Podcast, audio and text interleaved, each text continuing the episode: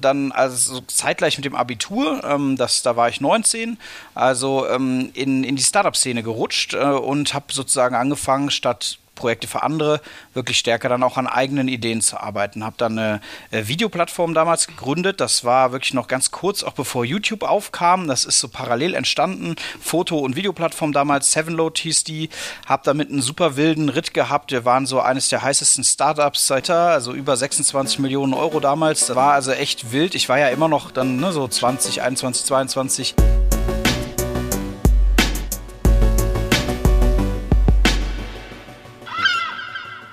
Moin Moin und herzlich willkommen zu einer neuen Folge Chef Talk.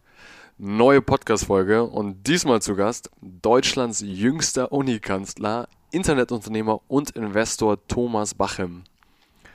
Wir haben Thomas in Berlin getroffen und über seinen bemerkenswerten Lebensweg gesprochen.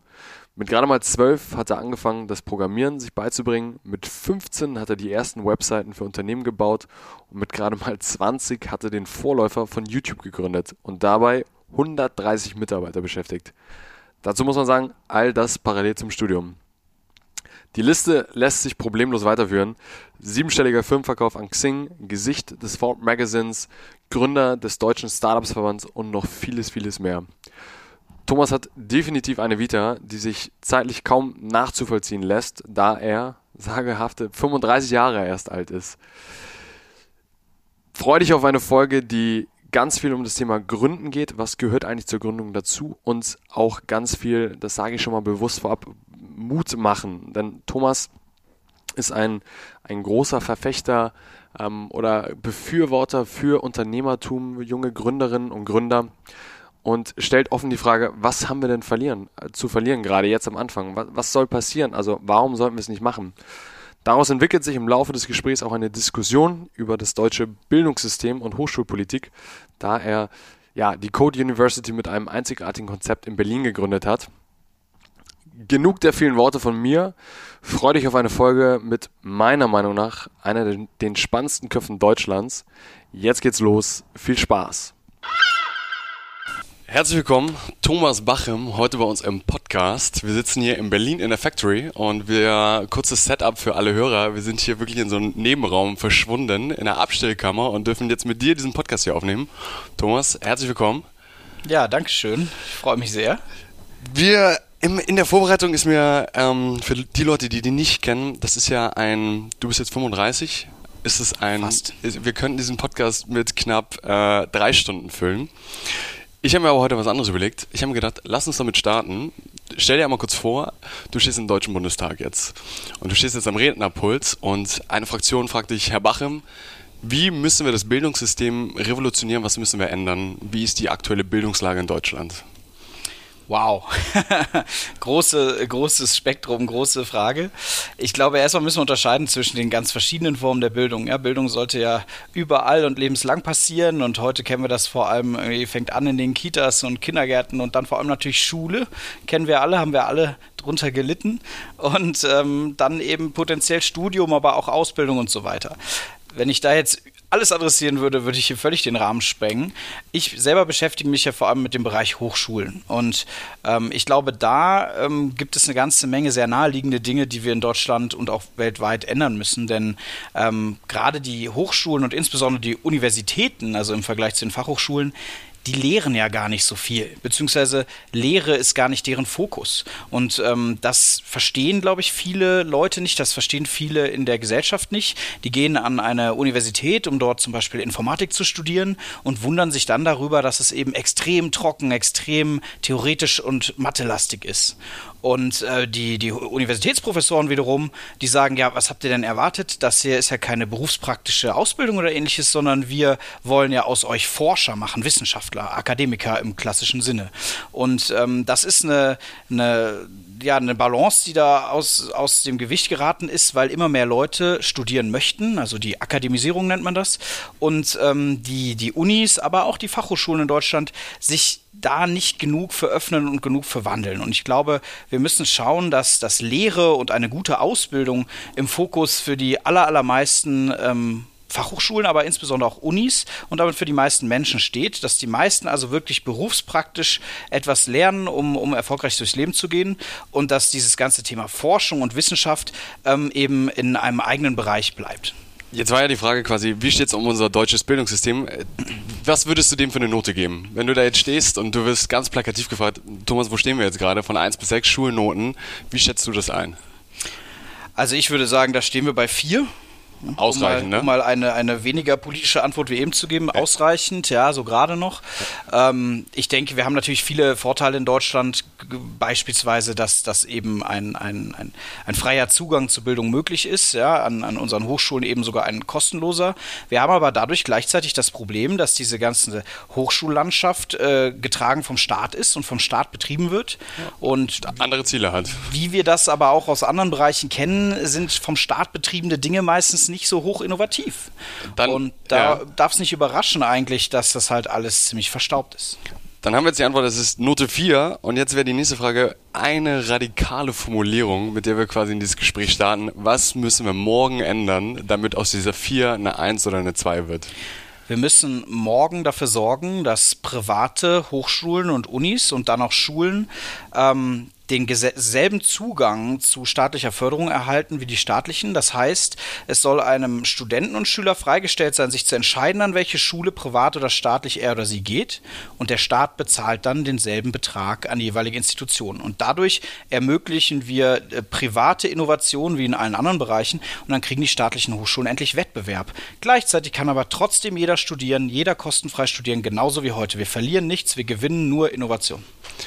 Das war jetzt quasi unsere Einführung und ich glaube, die Hörer, die dich nicht kennen, jetzt könnten wir denken, das wird ein Politik-Talk. Wird es aber gar nicht, sondern wir sprechen ja eigentlich mit dir. Du wurdest getitelt als der jüngste Kanzler Deutschlands. Äh, mit 35 eine Hochschule gegründet, diverse Startups, da gehen wir gleich mal alles durch.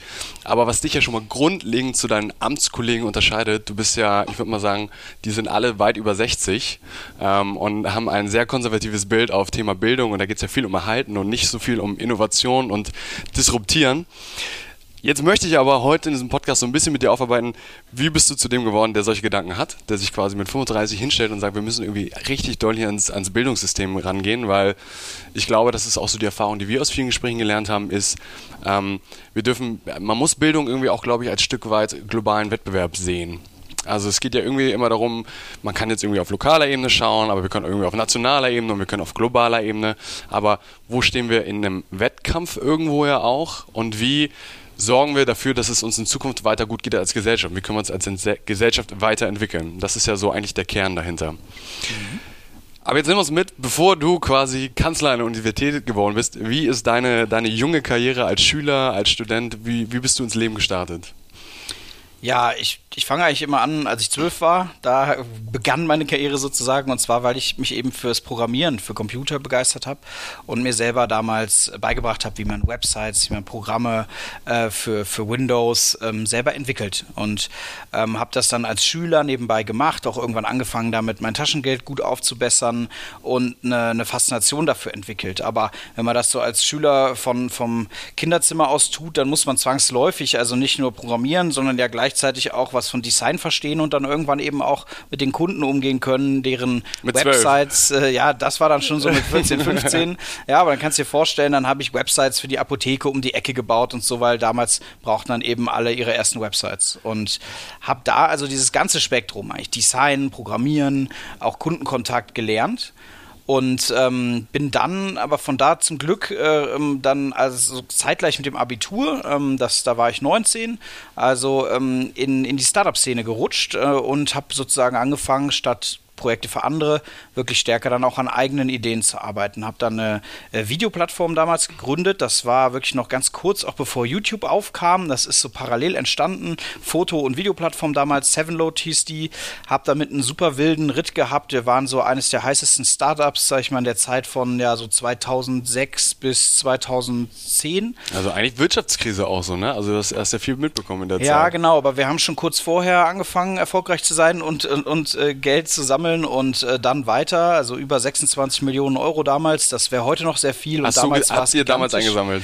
Richtig, ja. Das war also echt wild. Ich war ja immer noch dann ne, so 20, 21, 22. Habe aber auch viel Unterstützung gehabt. Also Mitgründer und, und Business Angels, die sich sehr engagiert haben damals.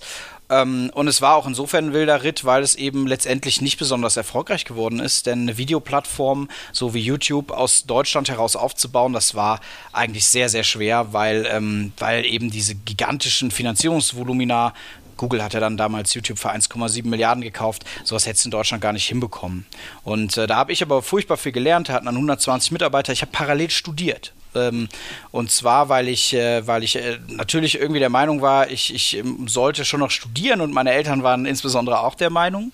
Und ich habe ähm, habe dann damals lange überlegt, was ich denn eigentlich studieren möchte, denn einerseits, ja, ich, ich habe ja all diese Disziplinen immer vereint und in allen Spaß gehabt. Und ich hatte Angst auch vor diesem Klischee, wenn du jetzt Informatik machst, dann wirst du so ein totaler Nerd, der immer nur völlig äh, einsam in dunklen Katakomben sitzend äh, da vor sich hin programmiert, also ein totales Klischee, ja, auch heute noch. Und, ähm, und andererseits ähm, war mir das auch viel zu theorielastig. Und BWL war mir ehrlich gesagt ein bisschen zu inhaltslos aber ich habe mich dann dafür entschieden. Für das Klassische. genau. Ja, vor allem, weil bei, bei BWL gibt es eben ja eine Reihe von Business Schools, also von privaten, renommierten ähm, Hochschulen in dem Bereich. Und das hat mir daran gefallen. Also so kleine, private Hochschulen, weil auch, auch Menschen mir immer sehr wichtig waren und Netzwerk und Austausch mit anderen. Und das kam mir da gut vor. Jetzt ist ja jetzt schon besonders bemerkenswert, wenn du sagst, du hast mit zwölf angefangen, bist irgendwie in das Thema Programmieren, Unternehmertum mit Anfang 20 eine Summe von 25 Millionen einzusammeln und 120 Mitarbeiter zu haben, ist ja schon, das, das sprengt ja schon bei weitem im Rahmen. Da könnte man wahrscheinlich schon irre tief reingehen. Jetzt interessiert mich, wurdest du mit zwölf, hast du das von zu Hause mitbekommen? Also warst du da unternehmerisch schon irgendwie geprägt, dass du gesagt hast, du hast eben von Mentoren gesprochen? Nee, ähm, eher gegenteilig, aber ich glaube, dass das letztendlich einer der Gründe ist, warum ich mich so entwickelt habe. Denn mein Vater ist Wirtschaftsprüfer und meine Mutter Steuerberaterin. Beides total ähm, ähm, coole und äh, gar nicht so konservative Menschen, wie man vermuten würde, aber beruflich eben schon. Und meine Eltern sind insbesondere einfach perfekt strukturierte, zuverlässige, liebevolle Menschen. Und ich war es einfach gewohnt, als Kind es konnte quasi nie etwas schiefgehen. Mein Leben war perfekt abgesichert, durchorganisiert, sehr verlässlich alles. Und ich glaube, das hat ermöglicht, dass ich eher dieser kreative, chaotische ähm, Typ bin, der sozusagen sich immer vielleicht irgendwie darauf verlässt, verlassen kann, er hat, er hat ein, ein, ein Fangnetz. Ja? Also ähm, auch, auch einfach rein psychologisch bin ich, glaube ich, jemand, der, der dann Spaß daran gehabt hat, irgendwie Dinge zu wagen. Ähm, und, und insofern kann das, glaube ich, manchmal auch genau andersrum sein. Ja.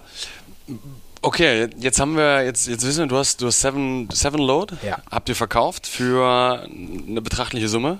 Ja, es geht so Summe. Ne? Also es, ich habe daran nicht so viel Geld verdient, okay. weil es eben, es ist, war aber dennoch so, dass es, ähm, dass viele dachten, dass das für sehr viel Geld verkauft mhm. wurde. Das ist, glaube ich, was, was heute seltener, aber doch noch häufig passiert, ja, dass man von außen irgendwie sieht, wow, verkauft und, und da steckt ja nicht immer ganz so viel Erfolg auch dann für die Gründer dahinter, denn wenn da so viel Geld auch reingeflossen ist von Investoren, dann muss das auch erstmal wieder reingeholt werden. Mhm. Das ist gar nicht immer so eine leichte Situation als Gründer, wenn alle immer denken, du bist ganz reich, bist es aber noch nicht. Aber ich war reich an Erfahrung und habe dann dann ähm, weitere Startups gegründet, eins im Online-Gaming-Bereich, FlipLife hieß das und äh, dann auch tatsächlich sogar ein Projekt, das entstand aus einem Hobby, lebenslauf.com, also ein Online-Lebenslauf-Editor, wahrscheinlich fast letztendlich irgendwo das erfolgreichste, sowohl weil ich alleiniger Gründer, Gesellschafter, Programmierer und so weiter war und dann auch das ganze, der ganze Verkaufserlös an mich geflossen ist, als ich es an Xing verkauft habe im Jahr 2014 und weil es, glaube ich, von sehr vielen Menschen äh, genutzt wird immer noch und Lebensläufe. Ist noch online, gibt noch alles? Ja, Xing hat das, glaube ich, äh, ganz ganz vernünftig weitergeführt. Okay, guckst du da immer noch mal rein? Ja, ab und zu gucke ich da rein, dann reg ich mich über so kleine Sachen auf, die da anders, die ich anders programmiert hätte, aber das ist dann auch eher, eher nerdig. Und ähm, ja, und das, das habe ich also all die Zeit dort gemacht und parallel hat mich eben schon immer sehr auch das Ökosystem, das Startup-Ökosystem als Ganzes interessiert. Und ich habe 2012 den Bundesverband Deutsche Startups äh, mit aus der Taufe gehoben der jetzt heute, glaube ich, sehr bekannt und zugegen ist, den jetzt mein Freund, der Christian Miele, mit dem ich zusammen studiert habe, also auch Ach, das ein Resultat okay. aus meinem Studium, ähm, sehr, sehr toll gerade führt. Ähm, den, ähm, der, der war aber damals, war das eine völlig bescheuerte Idee. Ne? Also damals haben ja alle gesagt, irgendwie ein Verband und Startups, so ist das nicht ein Widerspruch in sich, das ist ja mega uncool. Und, und dann sagten irgendwie alle so, ja, klar, das wäre schon cool, sowas zu haben, weil die Politik so, da wäre schon gut, wenn wir da irgendwie besser vernetzt wären, aber keiner hatte Lust, sich drum zu kümmern. Das ist ja auch eine ehrenamtliche Sache gewesen. Also will da jetzt gar nicht rumjammern, aber es ist ganz toll zu sehen, wie heute das von so einer Breite an Unternehmerinnen und Unternehmern getragen wird und sich so viele Leute engagieren. Aber der Start, der war wirklich nicht leicht und nicht offensichtlich. Und ich glaube, so ist es ja häufig mit Gründungen. Ne? Am Anfang stehst du alleine da und alle gucken dich so an, als wärst du ein bisschen verrückt. Und wenn es dann läuft, dann, dann sind Dann aber alle cool. dabei. Aber das ist, ist auch normal und ist ja auch verständlich. Das hat jetzt knapp sieben Jahre gedauert dann quasi, ne? Also der, Ja. der Verband hat jetzt gerade durch Corona irgendwie nochmal besondere Aufmerksamkeit bekommen. Ja. Durch, ähm, ja, da, also man kann ja sagen, viele sagen ja jetzt auch, Gott sei Dank wird jetzt Lobbyarbeit auch für Startups betrieben, was es vorher nicht gab, wo irgendwie eine VW äh, seine ganzen Verbände und sowas hat und da großen politischen Einfluss hat. Genau. Das gibt's, okay, und das ist wahrscheinlich dann damals auch so ein, aus so einem Personal Need ähm, entstanden, weil du gesagt hast, es interessiert mich A, politisch mich zu engagieren oder B, weil ich sehe, dass viele Startups irgendwie nicht den Zugang zur, ja, zur Politik haben oder die Interessen nicht gehört werden. Nee, politisch engagieren, das hat mich jetzt nicht so interessiert. Also ist, der Grund war tatsächlich der aus der Startup-Szene heraus, weil ich, ähm, es gab damals dann so rund um die Zeit 2012 so ein paar Dinge, die, ähm, wo, wo öfters auch zum Beispiel Gesetze ge geplant oder verabschiedet wurden, die dann Kollateralschäden an Startups hinterlassen haben, weil einfach keiner irgendwie drüber nachgedacht hat, dass es ja auch noch, naja, da dass die Startups gibt, die teilweise eben ganz andere ähm, Bedürfnisse haben. Und dann wurde aus Versehen sozusagen äh, geschadet diesen Startups.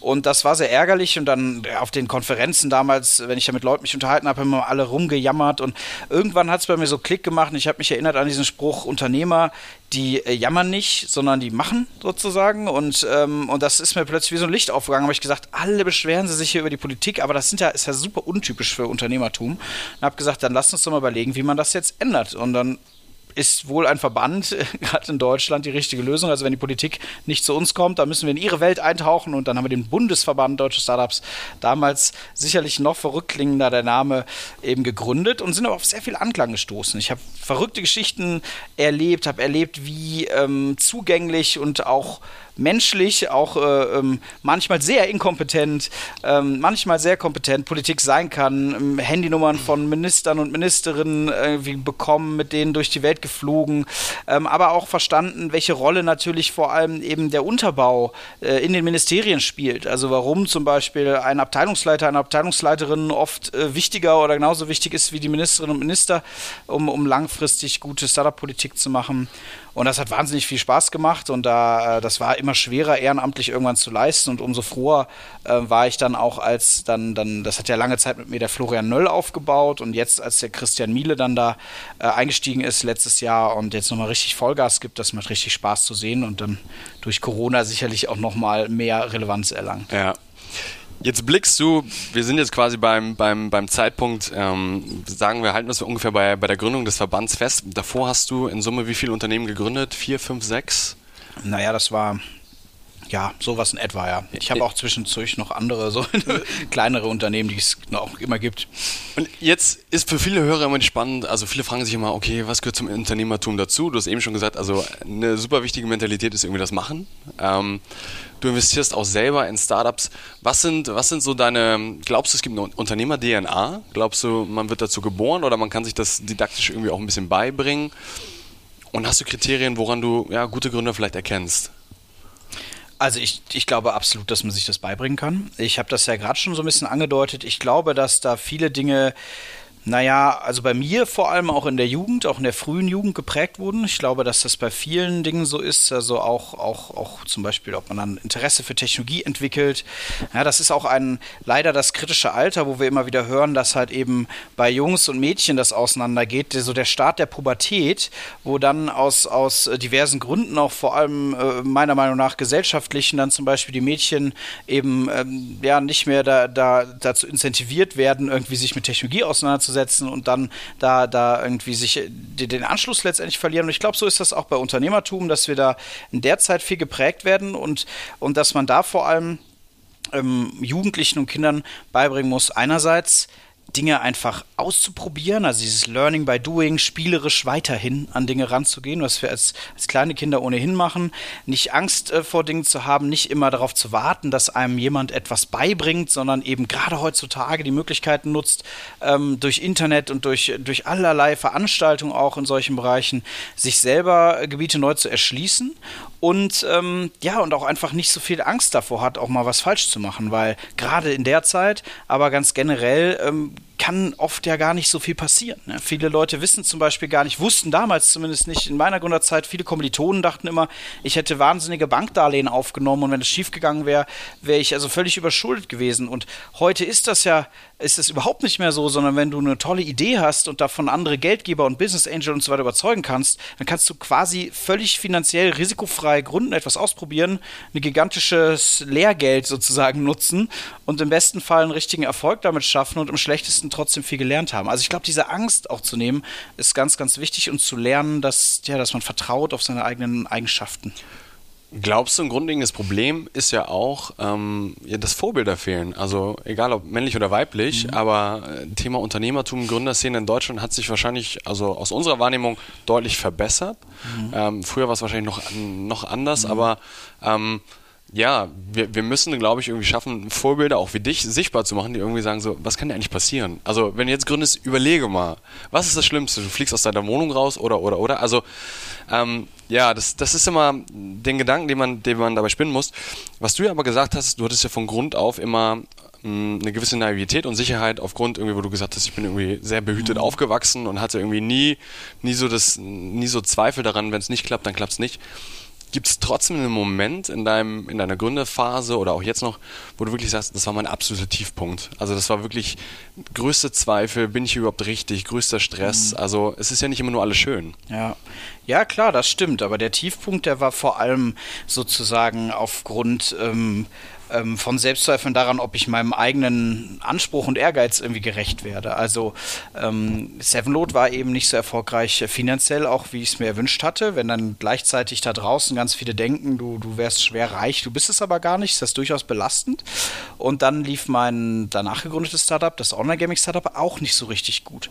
Und ich würde sagen, danach hatte ich dann, dann meine tiefste, mein, meinen größten Tiefpunkt, insofern als dass ich halt natürlich ja, dann sehr ernüchtert war, dass ich jetzt nach zwei so Gründungen, die auch doch sehr, sehr, einerseits sehr, sehr erfolgreich und bekannt und groß waren, aber dann finanziell irgendwie immer noch mit leeren Taschen dastand und, und viele, ähm, viele befreundete Unternehmer sich da eben äh, da, da mehr Glück hatten oder auch mehr Erfolg hatten, sich besser entwickelt haben, da habe ich dann schon irgendwo daran, daran gezweifelt, ob ich nicht irgendwas grundlegend falsch mache. Ähm, ich habe bestimmt eine ganze Menge Sachen falsch gemacht, auf jeden Fall, würde ich rückblickend auch bejahen, aber ähm, es ist halt auch, es ist auch ein bisschen Glück dabei und man, man auch als Unternehmerin und Unternehmer wird man vor allem dann erfolgreich, wenn man nicht aufgibt und es immer wieder versucht und, und sich selber auch, ja, iteriert und die, die Themen, die man anpackt, iteriert. Und ähm, jetzt, ich meine, wir sehen das in Corona, ähm, was für ein Drama, ja, wie viel Glück und wie viel Pech kann man haben, in welcher Branche man operiert. Ja, das, das tut mir so im Herzen weh zu sehen, wie da manche Geschäftsmodelle und Branchen, und das fängt ja natürlich bei Restaurants und Events an, aber noch viel weiter, einfach völlig, also total unfair, dass die jetzt getroffen werden. Und das sagt bestimmt nichts über die Qualität der Unternehmerinnen und Unternehmer dahinter aus. Wenn du jetzt gerade diese Zweifel beschrieben hast, ähm, das klingt ja auch so ein bisschen, also in dem Umfeld, wo du unterwegs warst, das waren dann viele Gründer und Gründerinnen, die irgendwie erfolgreich waren. War Geld für dich ein Treiber? Also, weil du gesagt hast, Seven Load lief finanziell jetzt nicht so gut. War das deine Motivation dabei zu gründen? Nee, das war auf jeden Fall nicht der Treiber. Aber ich finde, bei Geld ist es ja so, du, also, ähm, wenn du gar nichts hast, tut es sehr weh. Oder wenn du kaum etwas hast, gar nichts haben wir in Deutschland ja zum Glück alle nicht. Äh, schon alleine, weil wir soziale Fangnetze haben. Ich glaube, Geld verliert sehr schnell an Nutzen. Ja, sobald du irgendwie mal Millionär bist, so hast du eigentlich schon irgendwie 95 Prozent des Lebensstandards, den man eigentlich sich wünschen kann, finde ich. Und, ähm, und ob du dann 10 oder 100 Millionen hast oder was, das ist, glaube ich, völlig irrelevant. Ähm, und ähm, so, aber wenn du gerade natürlich auch, wenn du Spaß an Unternehmertum hast, wenn du gerne dich als auch als Business Business Angel an anderen ähm, Projekten beteiligst, andere unterstützt, Netzwerke knüpfst, dann stößt du natürlich irgendwann an deine Grenzen, wenn du einfach nur normales Gehalt hast, weil dann kannst du zum Beispiel eben nicht als Business Angel andere unterstützen, was du oft gerne einfach tun würdest. Und zwar nicht, um dich zu bereichern oder so, sondern weil du ja da, ja, weil du Spaß daran hast. Und ich glaube, das, das ist natürlich schon äh, wichtig. Gerade die meisten Unternehmerinnen und Unternehmer, die ich kenne, nutzen eigentlich fast all das Geld, was sie in Erfolgsfall verdient haben, eigentlich um es wieder re zu investieren in andere Startups und so. Und das machen die, glaube ich, nicht aus Geldgier, sondern weil das halt einfach ihre, ihre, ihre Berufung, ihr Hobby, ihre Erfüllt Leidenschaft dich das quasi, also dann andere zu sehen und die dabei zu unterstützen? Ja, klar klar, das macht, das macht wahnsinnig viel Spaß und, ähm, und deswegen ist es, denke ich, schon wichtig, dass du da und, und auch, weil halt natürlich Geld schon irgendwo auch ein Gradmesser für Erfolg ist. Ne? Mhm. Und man kann sich jetzt immer viel einreden, so, ja, Erfolg wird nicht nur am Geld bemessen, das stimmt schon, aber natürlich ist es schon eigenartig, gerade wenn du eben in einem wirtschaftlichen, in einem kapitalistischen Bereich wirklich tätig bist, äh, wenn dann doch nie Geld liegen bleibt. Und deswegen hatte ich damals schon große Selbstzweifel, hab, äh, bin dann aber sozusagen stark geblieben, ein bisschen solider gearbeitet, habe dann auch eine kleine Zeit lang so ein Agenturbusiness gemacht und dann eben Lebenslauf.com, was ein Hobby war und was dann sehr erfolgreich auch gebootstrapped wurde und dann letztendlich in einem sehr erfolgreich, finanziell erfolgreichen Verkauf gemündet ist, eigentlich unerwartet. Was, was heißt finanziell ähm, erfolgreich? Also siebenstellig verkauft an, an Xing damals ähm, und gut siebenstellig und äh, ja und halt 100 Prozent mir gehört und ich habe auch ja nichts außer Zeit rein investieren müssen.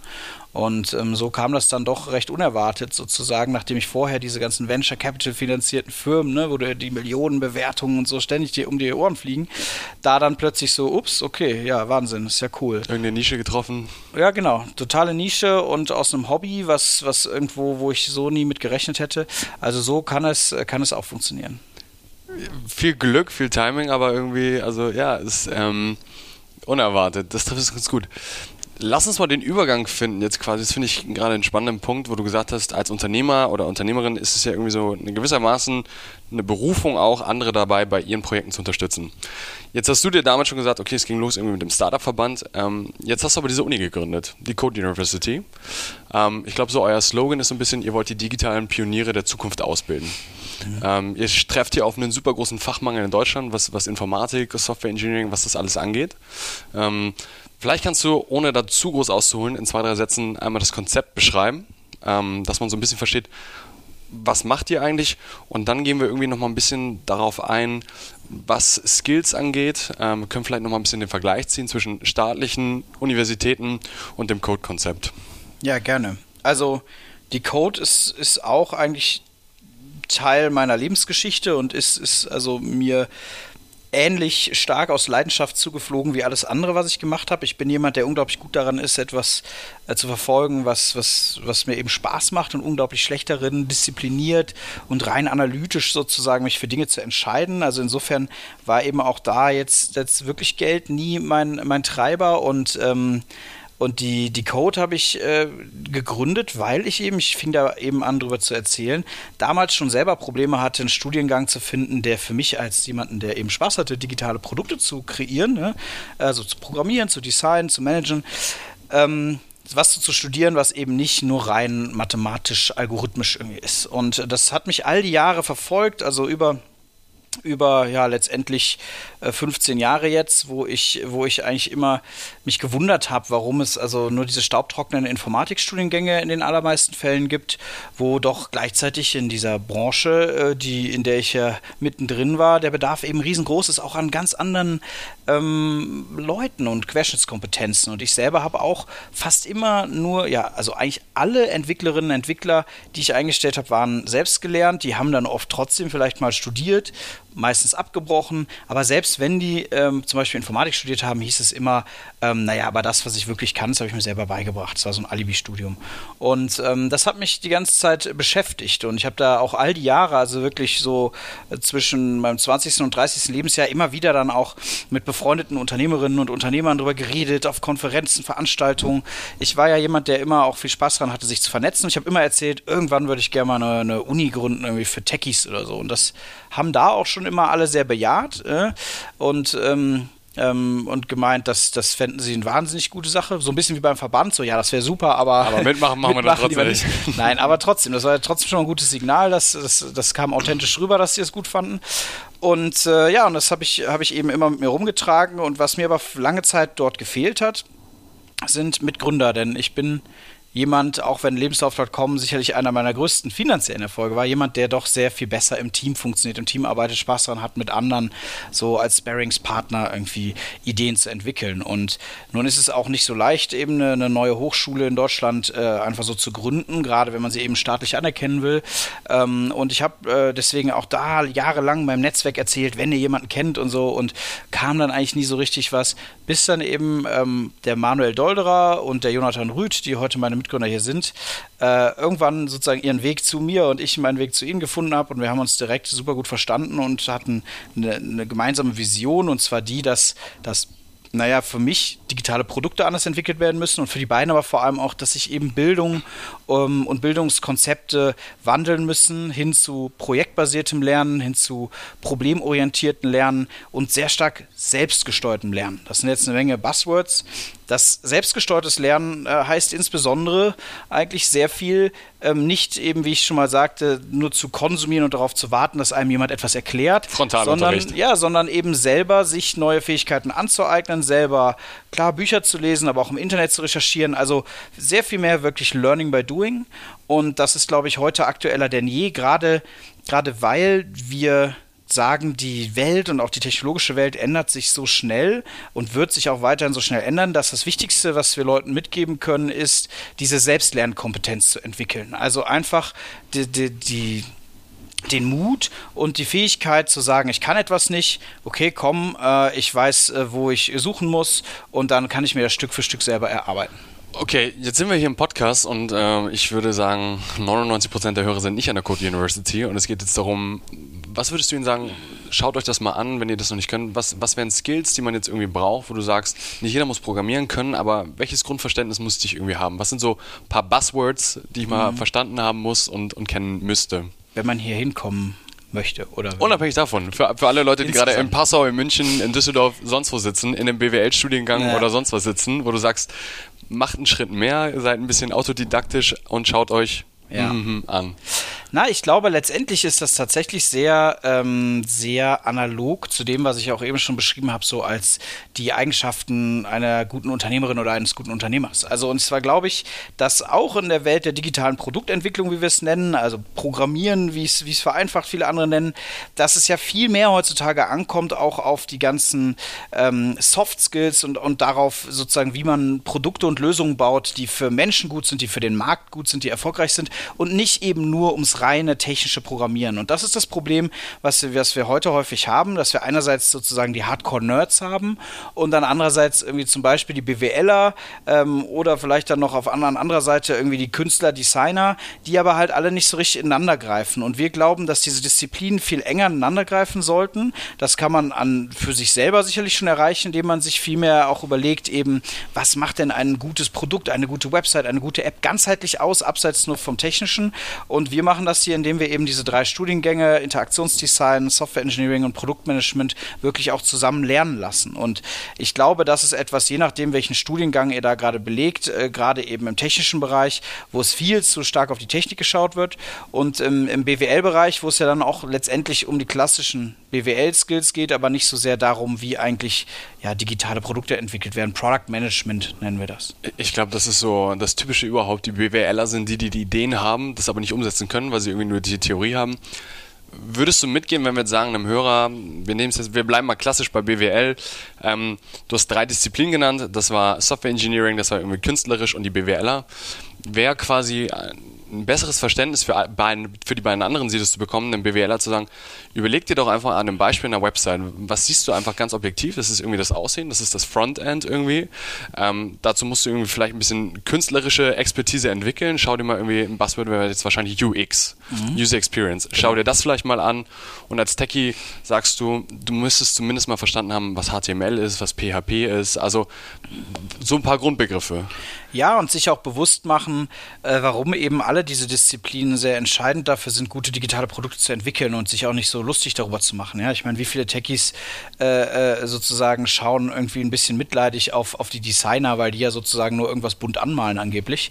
Und andersrum und wie viele BWLer denken irgendwie, ach, diese Nerds, keine Ahnung, die, die haben ja keine Ahnung von der Welt da draußen und stimmt eben alles hoffentlich nicht und sind Klischees und, und ich glaube, das, das ist das, was wir, was wir hier sehr stark leben, dass wir sagen, die Welt ist, die technologische Welt ist viel komplexer geworden, zum Glück und es ist auch viel mehr möglich geworden und heute können wir in, in atemberaubender Zeit digitale Produkte entwickeln, ähm, ohne eben immer total tief technologisch vordringen zu müssen. Aber heute ist es umso entscheidender, dass wir uns überlegen, wie entwickeln wir denn gute digitale Produkte, die eben User Experience, die, die, sag ich mal, eine, eine, eine gute Marktforschung inkludieren und, und die halt auch die neuesten Technologien nutzen, ohne dabei irgendwie zu, zu nerdig äh, abzudriften in Bereiche, die dann halt nicht funktionieren.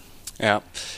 Jetzt sind wir quasi Code University. Ich glaube, ähm, was, was nochmal spannend ist zu sagen, also ihr verfolgt ja auch ein Konzept, es gibt ja keine Noten, sondern ihr habt immer Lernziele, wo du sagst, am Ende des Semesters hast du folgende Kompetenz gelernt. Ja, genau. Leider gibt es mittlerweile dazu auch Noten, weil äh, wir nach vieler langer Diskussion mit dem äh, Wissenschaftssenat Berlin dann doch äh, der Wissenschaftssenat Berlin die Meinung entwickelt hat, das Hochschulgesetz so interpretieren zu müssen, dass Noten äh, gesetzlich vorgeschrieben sind. Okay.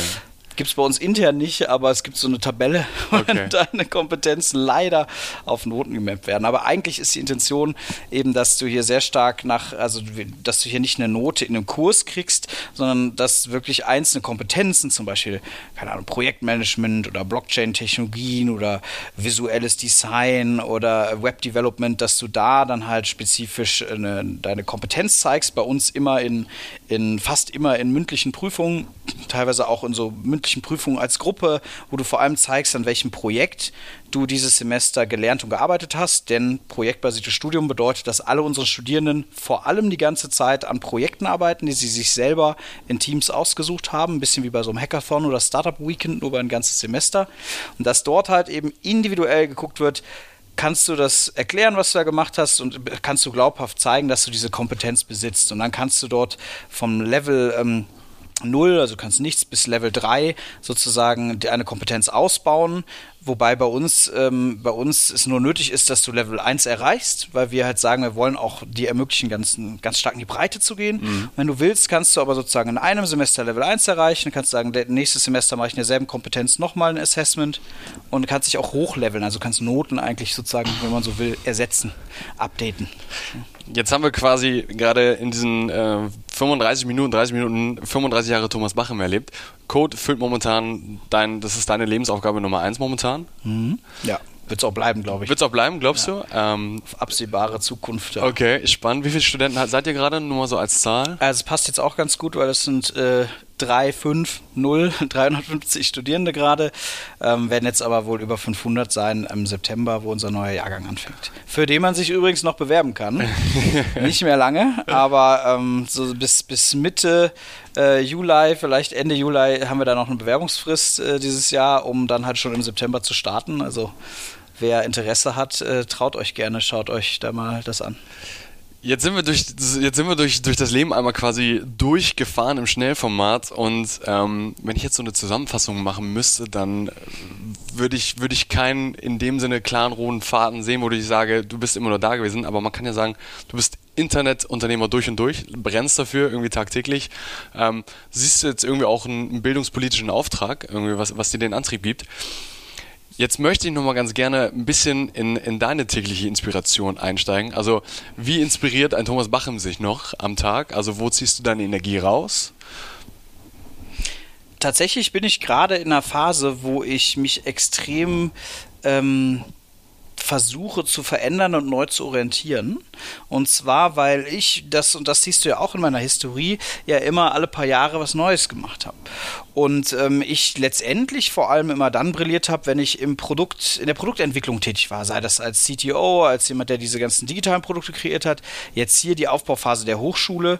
So, jetzt ist diese Hochschule natürlich auch sehr komplex. Ne? Wir haben auch also neben den vielen Studierenden, die ja auch irgendwo Teil der Hochschule sind und auch fast schon, also auch mitarbeiten, haben wir auch noch knapp 50 Mitarbeiter.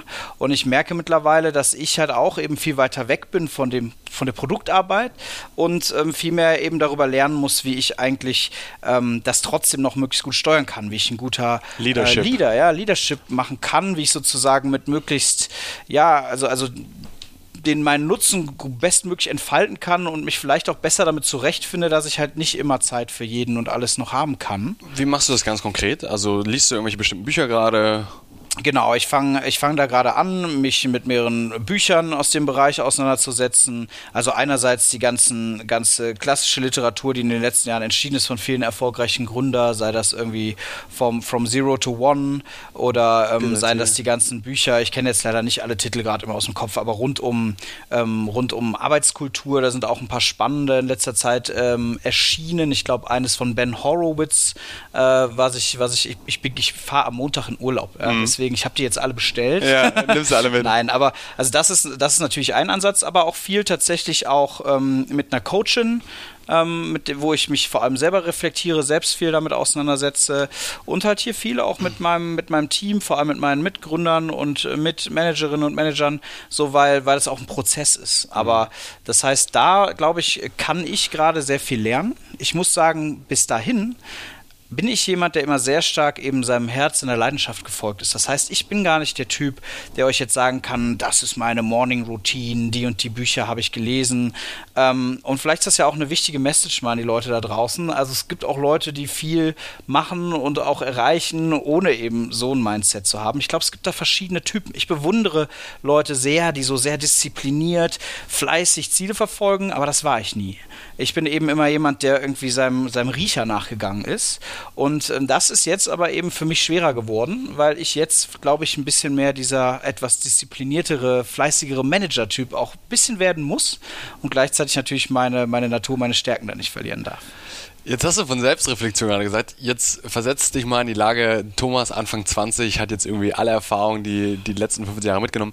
Was würdest du deinem damaligen 20-jährigen Ich jetzt so als Message irgendwie nochmal mitgeben? Hm, das ist eine gute Frage.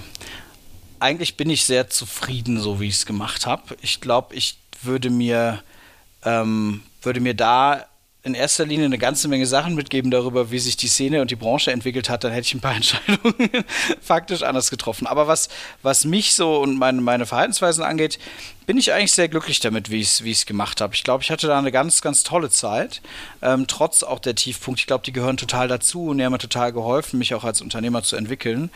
Ähm, insofern würde ich, da, würd ich da gar nicht so viel dran ändern. Und jetzt jetzt ist halt, glaube ich, echt eine spannende Phase, ähm, rauszufinden. Das ist ja was, was viele, viele Unternehmer haben, ja, wenn sie an diesen Punkt kommen, okay, jetzt bin ich ja vielleicht gar nicht mehr so sehr Gründer, sondern irgendwo auch Manager, Leader und inwiefern liegt mir das und inwiefern kann das Teil meiner Person werden?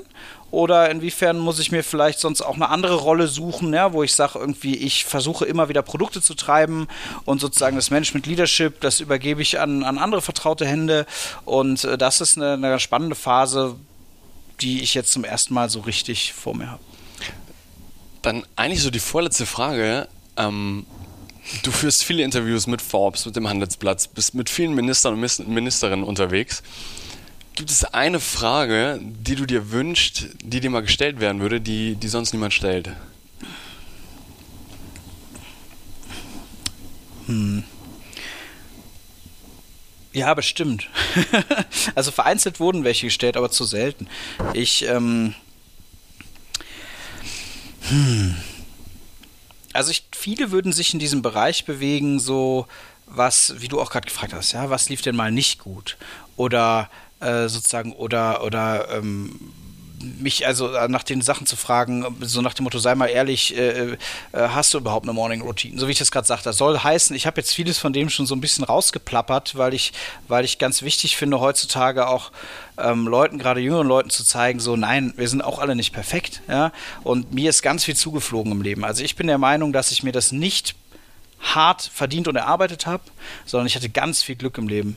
Ich hatte Glück im Leben, dass ich, dass ich scheinbar ein intelligentes Kind bin, dass ich gut in der Schule war, dass ich Programmieren mir selber beibringen konnte, dass ich das dann zu meinem Beruf machen konnte. Soll heißen, ich, ich bin extrem dankbar dafür, welches Glück ich da im Leben hatte und, und dass das alles gut zusammengepasst hat. Und ich habe eigentlich nie den Eindruck gehabt, dass ich gesagt habe, so, ich stand am Rande des Abgrunds und ich habe alles riskiert und das habe ich nicht. Und das haben doch fast alle nicht, so wenn man mal ehrlich ist. Und das finde ich auch irgendwie wichtig, sich klarzumachen. Und, und das würde ich rüberbringen, dass das alles auch nur, dass wir alle nur mit Wasser kochen, damit sich da auch jeder eben auch den Mut hoffentlich nehmen kann, selber auch so einen Schritt zu wagen. Thomas, wir verfolgen das sehr, sehr gerne in Zukunft weiter mit dir, wie du dich als Leader quasi auch weiterentwickelst. Toi, toi. Ähm, wie du quasi auch Vorbild für, für, also du entstaubst ja auch so ein bisschen die Tech-Szene. Ne? Also wir haben ja auch mal auf dem Cheftreff zusammen mit euren Studenten gemacht, einen Workshop Coding für BWL, also ganz basic, weil viele mhm. denken, das ist irgendwie Rocket Science, aber wie du schon gerade gesagt hast, nein, wir kochen irgendwie alle auch nur mit Wasser und es braucht so ein paar Skills, ein paar Zutaten und wenn du das schon hast, dann bist du schon deutlich, deutlich weiter. Vielen, vielen Dank für deine Zeit, für diesen kurzen, kompakten Input, der, glaube ich, super viele Gedanken Gedankenanschlüsse liefern kann. Allerletzte Frage, mit der wir immer den Podcast abschließen. Welche drei Personen kannst du uns empfehlen, wo du glaubst, mit denen sollten wir unbedingt sprechen? Die haben crazy Gedanken, das sind interessante Lebenswege, die sind super inspirierend, von denen wurdest du beeindruckt? Ja, gerne. Da kommen wir nämlich zu dem Punkt, wo ich eigentlich am allermeisten von in meinem Leben immer gelernt habe, und das sind andere Menschen. Ja, weil ich bin jemand, der immer sich sehr viel ausgetauscht hat mit anderen und sehr auch eigentlich meine ganzen Freunde sind eigentlich auch Unternehmerinnen und Unternehmer. Und ähm, da fallen mir viele ein. Also einerseits ähm, ein auch sehr enger Freund und Begleiter von mir, äh, von dem ich da immer viel mitgenommen habe, ist der Felix Eiser von Regiohelden, der das auch sehr erfolgreich verkauft hat. Und der Felix ist jemand, der sich sehr viel eben auch mit ähm, damit auseinandersetzt, wie man ähm, eben wächst als Unternehmer und darüber auch online viel schreibt. Äh, also den kann ich euch als Gesprächspartner sehr empfehlen. Dann habe ich ähm, eine ganz tolle Unternehmerin, deren Weg ich seit ein paar Jahren mit begleiten darf, auch als äh, Business Angel, ähm, die da ganz spannende Sachen macht, und zwar im Bereich ähm, ähm, Audio, Audio-Sexgeschichten. Das ist die ähm, Nina äh, Jolie Lepic. Ähm, tolle Unternehmerin, die auch da echt sehr erfolgreich ist. Da kann man bestimmt Spannendes mitnehmen. Und als drittes, mh, mm, auch immer sehr inspirierend finde ich die Verena Pauster, ähm, die auch sehr viel im Bildungsbereich macht, die auch bei uns im Hochschulrat ist und langjährige Unterstützerin der Code. Ähm, ganz bewusst zwei Unternehmerinnen, weil von denen brauchen wir sowieso noch viel, viel mehr. Absolut. Äh, da kann ich auch noch mehr aufzählen, aber insgesamt könnte ich euch jetzt 20 Namen nennen. Aber, ähm, das ist doch ein Anfang, damit, da damit starten wir. Genau. Thomas, vielen, vielen Dank für deine Zeit. Es hat wahnsinnig Spaß gemacht, viel mitgenommen und ja, vielen Dank. Bis zum nächsten Mal. Danke, ebenso. Das war die Folge mit Thomas. Vielen Dank, dass du wieder bis zum Ende zugehört hast. Es war sicherlich knackiger, kompakter Content-Input, der dir viel Mut macht, wenn du dabei bist oder kurz davor stehst, Überlegen zu gründen. Nimm alle Gedanken mit. Hoffentlich ähm, helfen sie dir weiter und dann hören wir uns nächste Woche wieder. Macht's gut. Ciao, ciao.